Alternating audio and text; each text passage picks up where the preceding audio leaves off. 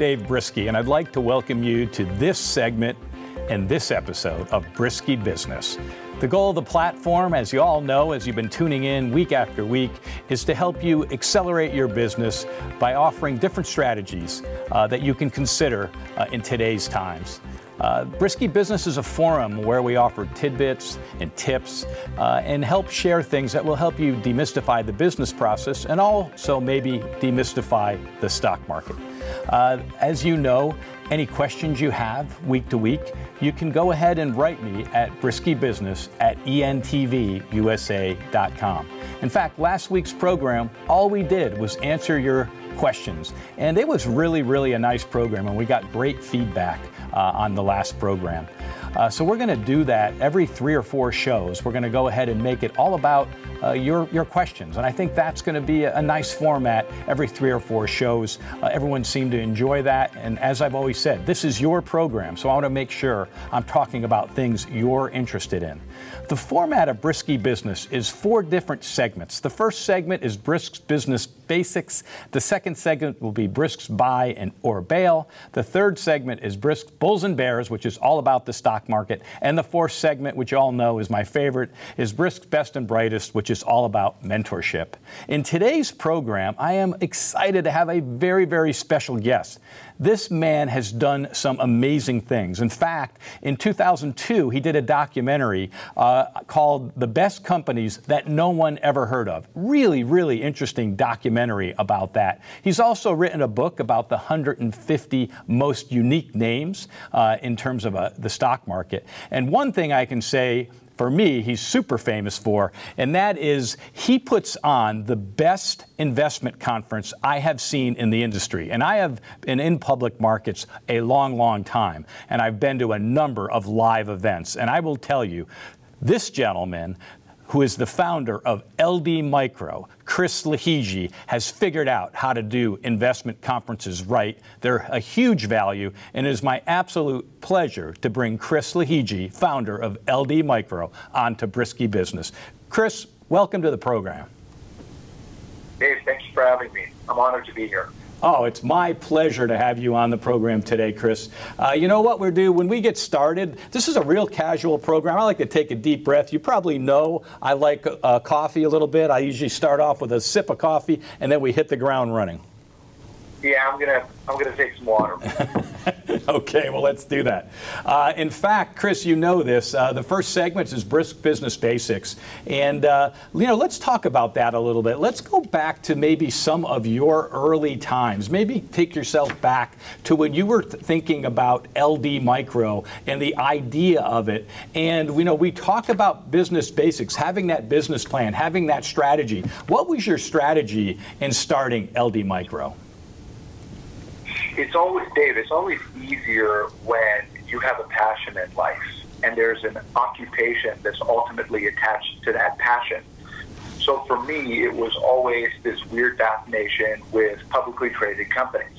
It happened very early on because my dad owned shares in a few companies, and I had this epiphany at a very young age that even with a little bit of money, one can be a part owner in a large enterprise or, or, or corporation.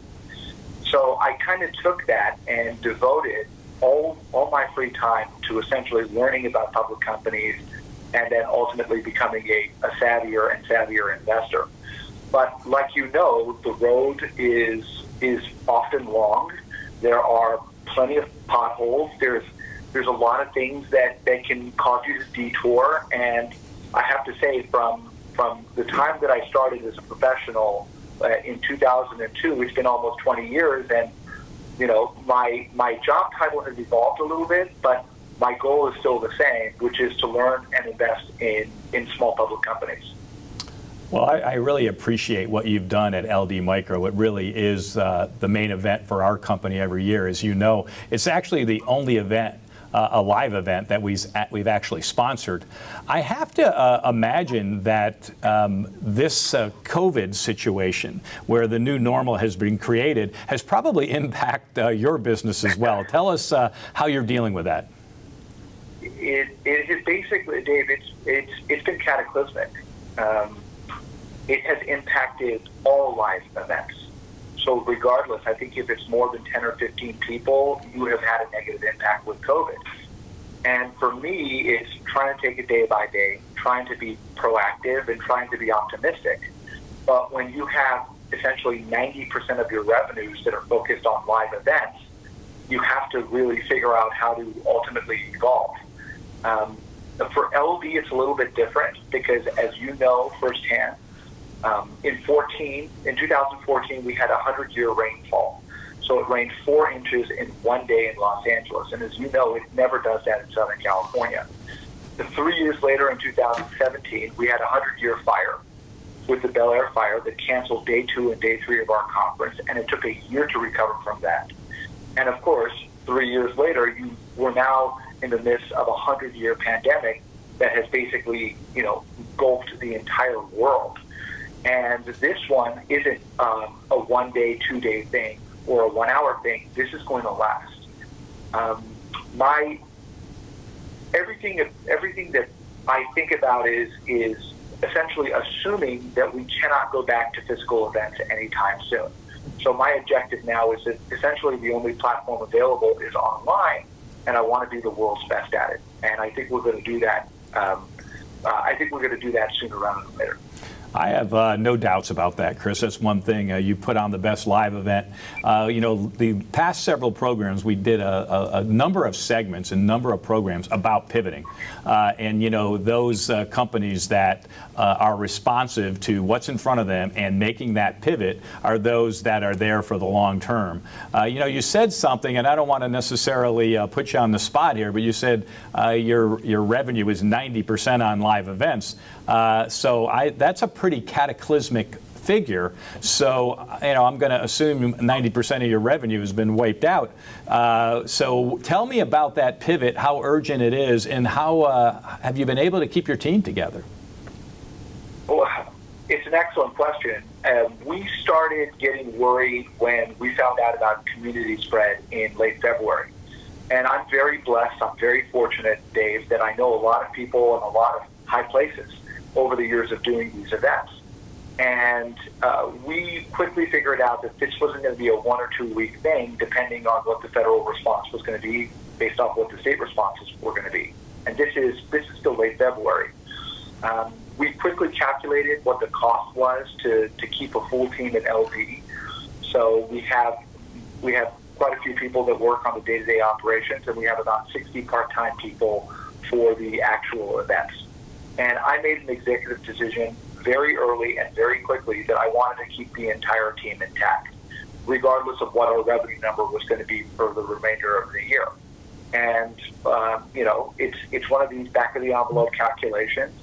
And um, my take is I want to be with my group both in good times and bad because I want to show show them that I support them even when I don't know what's going to happen. And one great thing is if you if you get married to an accountant slash auditor, um, let's just say that they're relatively good with money. So in terms of balance sheet, income statement, it becomes critical in times like this. Uh, LD is very strong on both, and I know deep down inside that that this this platform is going to be essentially used by all companies because essentially no businesses are traveling right now, or they're traveling very little the important thing that I can add to what you were saying is that transparency is always important in our business, especially in times of crisis when no one knows what's going on. So if there is any visibility for any of these companies, they should be proactive in ultimately letting both investors and the general public know. Yeah, I think that's great advice, and I don't think anybody knows more uh, microcap CEOs than you probably do, uh, given all the events you've put on.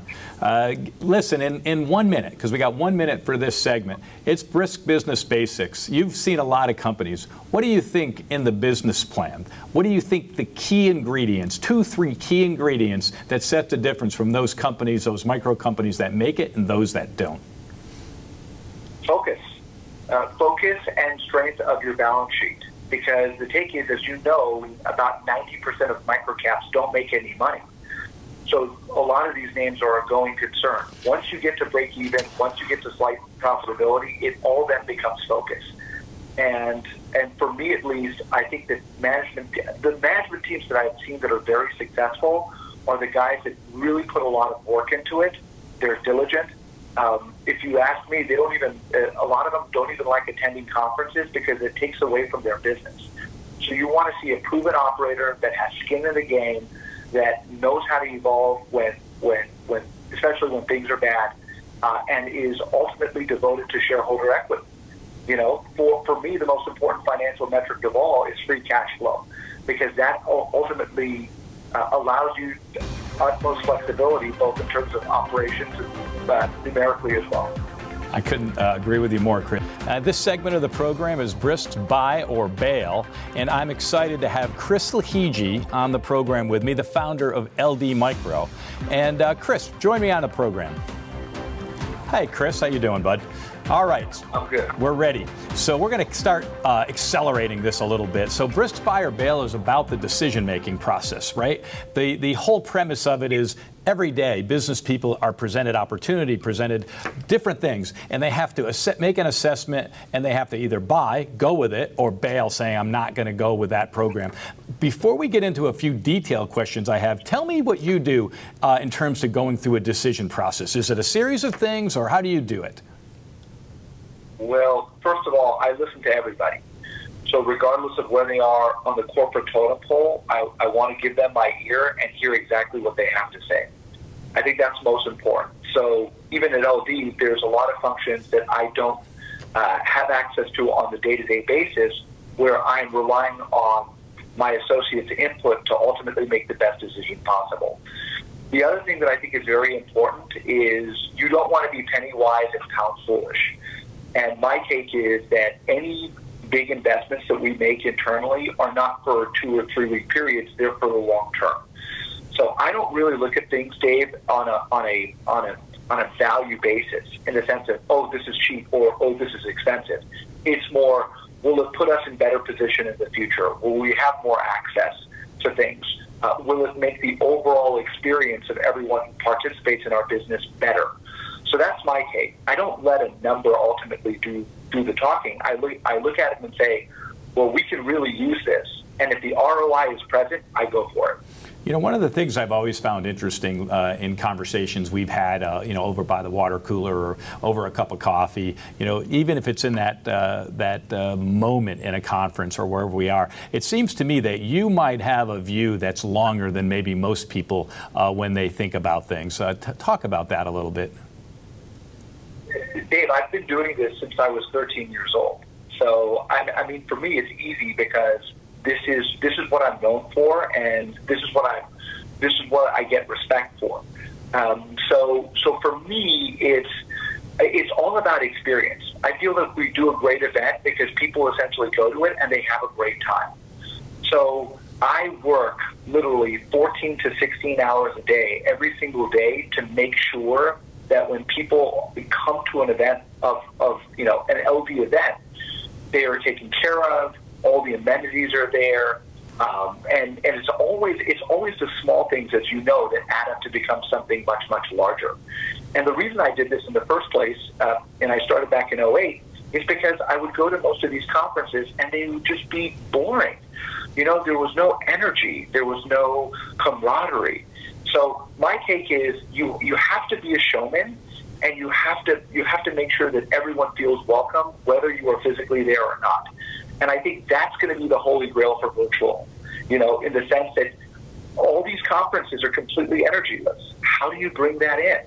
Um, but again, we have spent all sorts of money on things uh, that have not worked. You know, and you have to, as any smart businessman would tell you, you have to try a bunch of things to, to know that a very few are going to work, and then you put investment into them. So, you know, we talk about this being buy or bail. You know, it's interesting when it's buy or bail. There's sometimes that it's you've, you've made the right decision to go buy, and you know, being a buy decision, and you go down there, it was great. Sometimes you make a buy decision you wish you hadn't. Uh, but I find the ones interesting sometimes is the one that we bailed on and we look back on and then assess whether it was a good decision. Have you ever bailed on any decisions that you uh, maybe regret now looking back? Uh, I I make bad decisions every single day, Dave. I mean, we're we're in the stock market. There are things that if I knew, I would I would be in a much better financial position than I am today. but there are two that really stand out to me. And one of them goes back to 2000, which was a, uh, a familial investment in Texas real estate. And uh, I'm originally, I was born and raised in Fort Worth, Texas. So this is around that, you know, that DFW area. And we felt that we had a winning strategy when it came to real estate. Well, if I did it over a 20 year period, like some of uh, some of the other members of my household, or if uh, if I just kind of followed the plan, it would have turned out to be you know one of the greatest investments ever made, because essentially all these homes um, in the last 20 years have doubled or tripled in value, and you've been getting essentially rental income for that entire duration. So one person in particular basically sold their company to a REIT for a huge premium of their time and their investment. So that was my first one, and that was, you know, when I was, I want to say, 17, 18 years old. The second one was I was supposed to be the first employee at a tech company that at one time was valued over $100 billion. And um, I don't think there's a day go that the day that goes by that I don't think about it uh, because I'm human like everybody else. And it's something that is extremely prominent. People use this service every single day, and I think it's a very useful service. So, so yeah, I mean, I look back at that and I say, well, that things would have been a lot different. But, but I am, I, I'm blessed because I do what I'm passionate in every single day. So even though I didn't take the real estate opportunity or become employee number one at essentially a hundred billion dollar tech company, I'm grateful that I'm, I'm in the microcap world and it is my passion, it is my love, and I'm, I'm making a lot of people happy the thing, anytime I get upset over it, I always think about all the people that circle their calendars twice a year for both the invitational and main event, and I know I'm doing something right for, for not just us, but for the world, uh, for the investment world at large.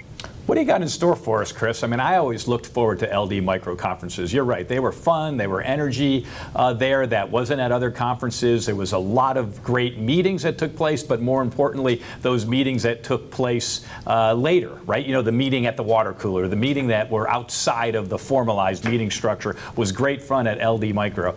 You know, here you are. You got a big pivot to make. I mean, you've obviously tipped us off uh, moving into digital give us a sneak peek. What, what's LD Micro doing in 2020? Dave, this is, this is by far and away the biggest pivot I've ever had, both personally as well as professionally. So, so the thing is that you know, on, on a familial basis too, I, eh, as you know, and that soon the audience will as well, is that a lot of my family are in the healthcare world. So it's obviously the most important thing is is trying to create something that in a time of great uncertainty and great pain brings a lot of compassion and empathy. And look, the hardest thing is I can't physically touch you. And I think that no one will be able to replicate that humanistic element. With that being said, I think that whatever we decide to do for our upcoming virtual event in September will be will be factoring in things that make people feel good. So if it's live music, if it's comedy, if it's if it's bringing some of the people from our from our staff back just to do really small things that people can enjoy, I think that's going to be what separates us from everybody else. But make no mistake, I mean, I am literally, you know, I don't have any flexibility in terms of location anymore, in terms of physical presence. All of that is gone. So for me, everything starts and ends with compassion.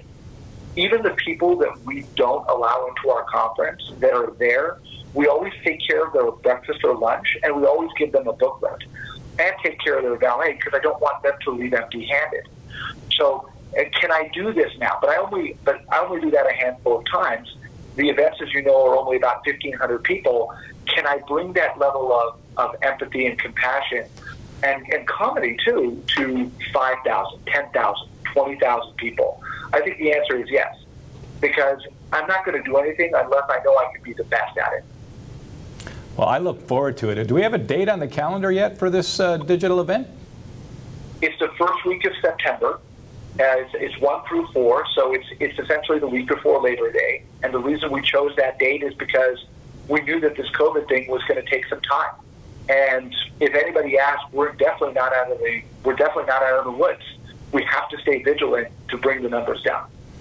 Well, I think you're going to end up reaching more people digitally than you could have, uh, obviously, with a uh, physical conference. So I look forward to being part of that event. I look forward to uh, the beginning of September, and we're going to be there to support you, Chris. So uh, this concludes this segment, believe it or not, of, uh, of Brisks Buy or Bail, and we're going to be back to talk about public markets, which obviously you are an expert in, uh, with Brisks Bulls and Bears.